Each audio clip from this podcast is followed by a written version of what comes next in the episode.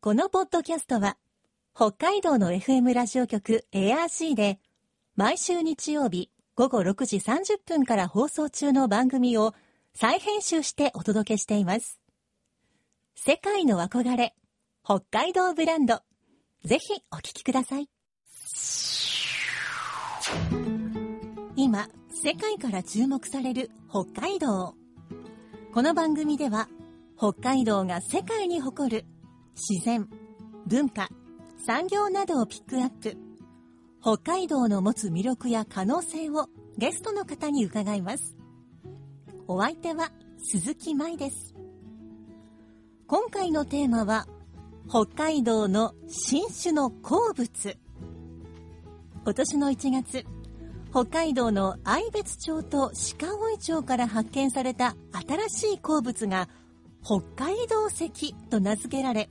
国際機関に登録されました。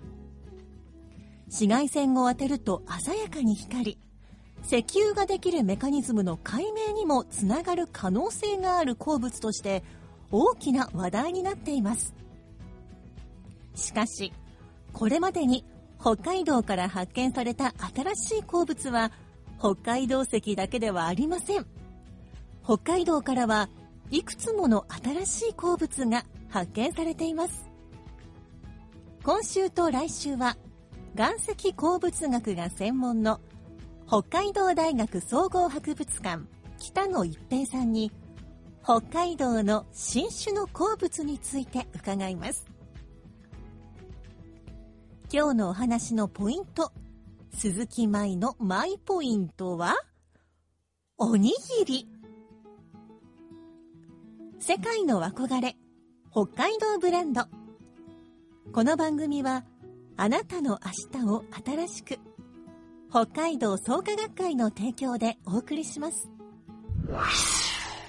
今週と来週は北海道大学総合博物館の北野一平さんにお話を伺っていきます。北野さんよろしくお願いします。よろしくお願いします。まずは北野先生はどのような研究をされていらっしゃるんでしょうか？はい、えっと、私は岩石の研究をしているんですけども、岩石の中でも変成岩というちょっと変わった石の研究をしております。はいで、この、まあ、変成岩っていうのは、今、地球の表面を覆っているプレートっていうのがあるんですけど、それが沈み込んだり、ぶつかることでできる石でして、まあ、その変成岩という石を調べることで、まあ、過去の地球でどういうそのプレートの動きがあったのかという、まあ、地球の歴史を知ることができるということで、そういう研究をしております。うん地球の歴史を知ることがつながるそうですね、はい。地球もこれまでもずっとアクティブなあの運動、歴史を残してますので、まあ、それがどういった歴史が残っているのかっていうのを、その変成岩という石の研究から読み解いている、はい、ことをしております。もともと何がきっかけでそういう研究を始めようと思ったんですか？そうですね、私が中学生のぐらいの頃は、あの、もともと宇宙に興味があって、すごく、あの、神秘的でキラキラしたもので、あの、興味があったんですけども、はい。大学生の頃にある先生の講義を受けて、まあ、石を見るという講義だったんですけども、うんまあ、その石一つでその石がどうやってできたのかはたまたその石がある地域がどうやどういう歴史を持って今ここにあるのかというあの石一つでその地域にあったあの歴史を読み解いてるという姿にちょっと感動してそれからあ石一つでこんなに地球の歴史がわかるんだということを思いましてそれからあの私も石の研究をやってみたいというのが、まあ、きっかけですね。うんまあ、宇宙と石ってまさにこう天と地で全く反対なもののような気もしますがどちらもこう星の成り立ちというところでは共通していますね。そうですね。あともう一つ、あの、大事な点だったのは、宇宙っていうのは、まあ基本的に見るだけで、こう、はい実際にこう手にすることはできないですけど、うん石っていうのは、あの、実際に自分が見に行って、しあの、調査に行けばはい手にできるもので、しかもそれが実は何億年前とか、あの、タイムマシンがない限り直接手に入れ,、入れられないはずのものが、実は簡単に手に入るってことが分かって、まあそういった、そう、はい、ことも感動して、石に興味を持ち始めました。はあ、石ってロマンがありますね。そうなんです。実は石、いろいろとロマンがありまして、また石それぞれによってあの特徴が違ったり、うんはい。あの、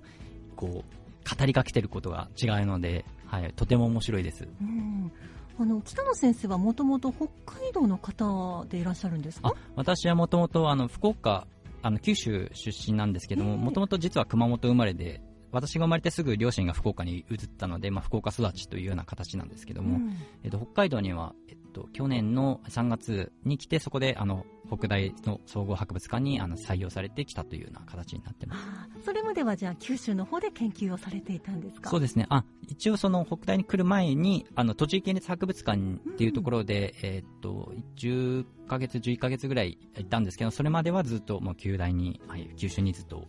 いました。今回のテーマである新種の鉱物ですがそもそも鉱物とはどんなものを指すのか教えてもらえますか？はい、えっと、鉱物っていうのは、その地球の、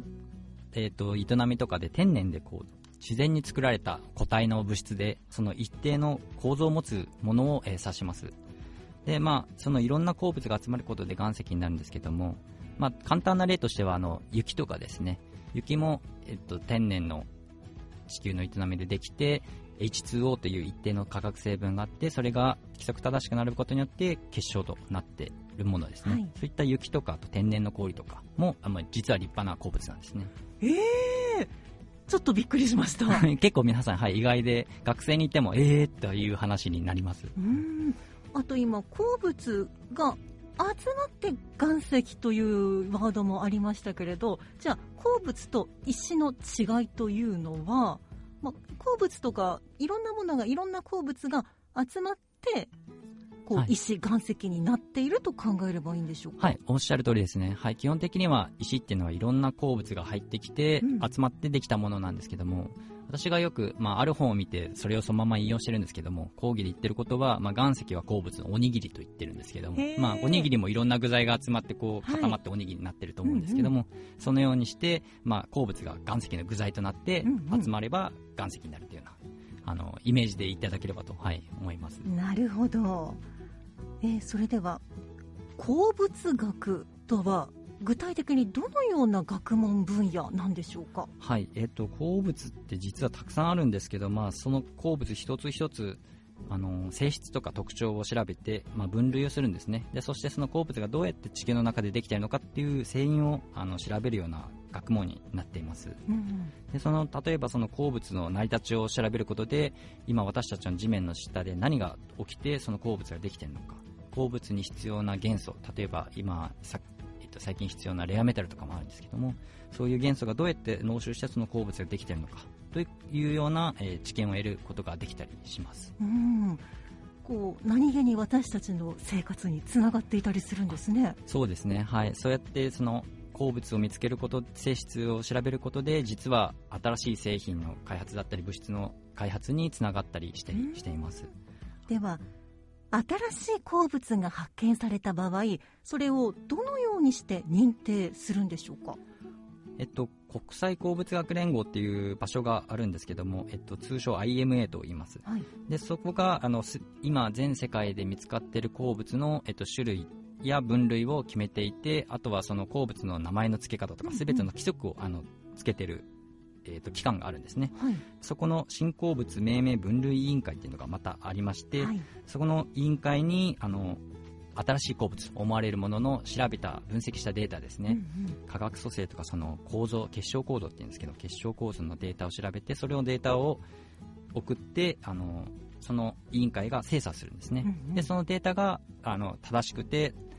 今までにない鉱物であるというふうに、えっと、承認されれば、えー新しい鉱物新鉱物として、えー認定されるというような流れになってます、うん。全世界でそういったものが発見された場合はそこにデータを持ち込んで、まあ、調べてその上で認定されると、それで、はい、データ次第で、えっと、承認されることもあれば、えっと、却下されることもあるそうです。はあまあ、この度の北海道石もそこで新しいと認定されたわけですか、はいそういうことになります。うん。北海道で新種の鉱物が発見される頻度って他の地域と比べて多いんでしょうか？えっと、頻度というよりもその発見された鉱物の種類は国内では多い方になると思います。え私が調べた限りだと北海道からは、えっと、19種類の、えっと、新しい新種の鉱物がえこれまで発見されているということになります。うん。そういったものが新種が発見されるようになったのっていつ頃からなんでしょうかね？えー日本だと確か1920年代後半ぐらいなんですけども北海道で一番最初に見つかった新種の鉱物というのは轟石というんですけども、はい。その轟石は、えっと、1934年に発見されへてえそしてまあ現在というか今年発見された北海道石も、まあ、北海道で新しく発見された品種の一つということで、そうですね、はい。うん。ではいろんな種類が発見されているのはそれはどういう理由でたくさん見つかっているんでしょうか？はい、そうですね、まあ、単純にあの北海道の面積が広いっていうのも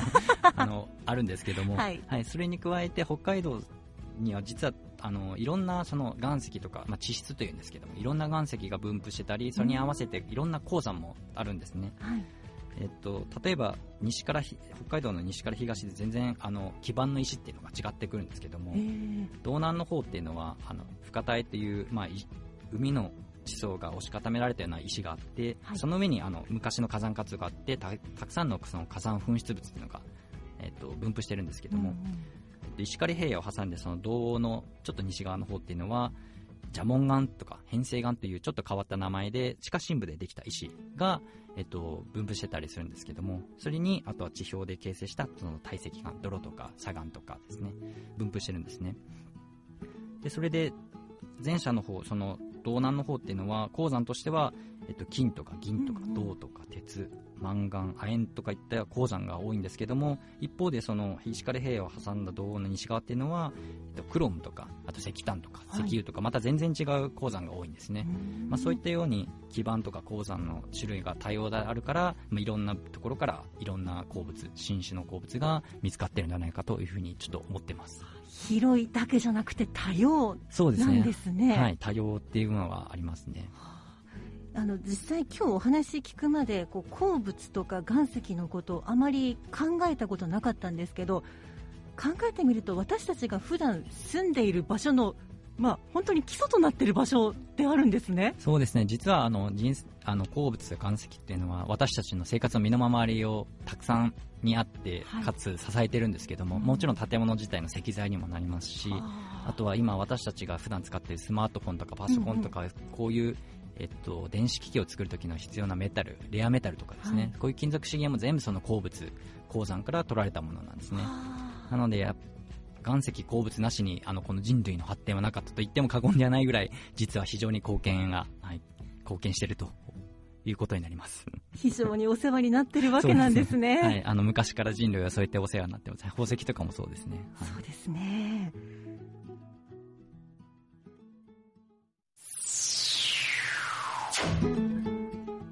世界の憧れ北海道ブランド。今回のゲストは北海道大学総合博物館の北野一平さん。今日のマイポイントはおにぎりでした。自然の中に存在する固体の物質を鉱物と言います。そして岩石はいわば鉱物のおにぎりです。わかりやすい例えですね。いろんな鉱物が集まってできているのが岩石なんですね。雪も鉱物というのは驚きでしたが。来週も北野さんに北海道の新種の鉱物について伺っていきます。さてこの番組では皆さんからのメッセージをお待ちしています。番組の感想やあなたの思う北海道ブランドなどぜひお寄せください。クオカード3000円分を毎月抽選で1名の方にプレゼントしています。詳しくは番組のホームページをご覧ください。北海道ブランド。そこには世界を目指す人たちの知恵と情熱があります。来週もそんな北海道ブランドに元気をもらいましょう。ご案内は鈴木舞でした世界の憧れ北海道ブランドこの番組はあなたの明日を新しく北海道創価学会の提供でお送りしました。